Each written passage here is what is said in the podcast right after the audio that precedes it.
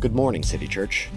This is Tom Nicholas with a moment of reflection during the season of Advent, a moment to see God's heart for redemption, a moment of hope.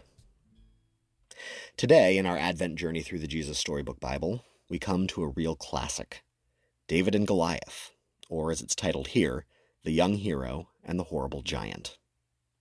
My sons love this story. It is far and away the most frequently requested Bible story in our home. They love reading about a scary villain and about a courageous hero who overcomes all odds to win the happy ending. They admire David's courage and faith, the way he trusts in God. And let's face it, we all want to be like David, right? But if I'm honest, most of the time, I'm a lot more like the other Israelites in this story. When it opens, we find God's people caught in a sort of awful military Groundhog Day situation.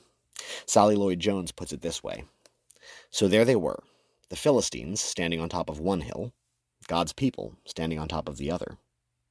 Every day, Goliath came out and shouted, Send your best soldier to fight me. No one spoke. No one moved. Chickens, Goliath bellowed. Your God can't save you. I'll rip your heads off and have you on toast. The Israelites aren't just afraid here, they're paralyzed. They're stuck in this endless loop of fear and indecision. They're just waiting, not Advent style waiting with hope and patience and confidence, but waiting because they don't know what to do and they're terrified. This is exemplified by King Saul, who by all rights should probably be the champion and hero to take on Goliath, but who is just as indecisive and scared as his people. Even when David, the true hero, arrives and offers to fight Goliath, Saul's response is doubt and pessimism. You're only a little shepherd boy, he says, and Goliath is a great soldier. How will you fight him? Does that sound anything like your life? I know it sounds like mine a lot of the time. Far from being the hero, I get trapped by my insecurities and fears.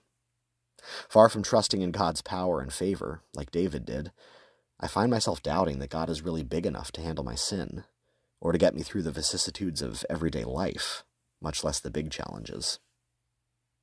But the story of David and Goliath reminds us that there's hope when we're staring down those things that overwhelm us. There's great freedom in acknowledging that we can't win those battles on our own, in recognizing our insufficiency, our need for a Savior.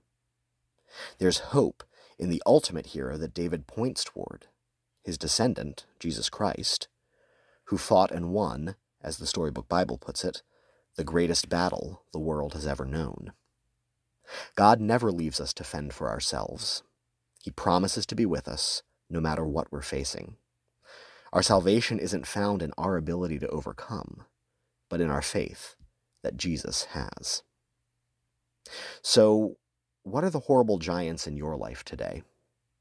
The things that loom over you, that knot up your stomach, the things that laugh at you and mock you and tell you you're weak, those problems and failures that you're afraid to even approach, much less tackle, the sins you just can't overcome the ones that keep coming back to confront you day after day after day. No matter what you just thought of, Jesus can meet it head on. Like David says to Goliath, this is God's battle, and God always wins his battles. Or, like we just sang together on Sunday, echoing Romans 8, who can stand against us if our God is for us?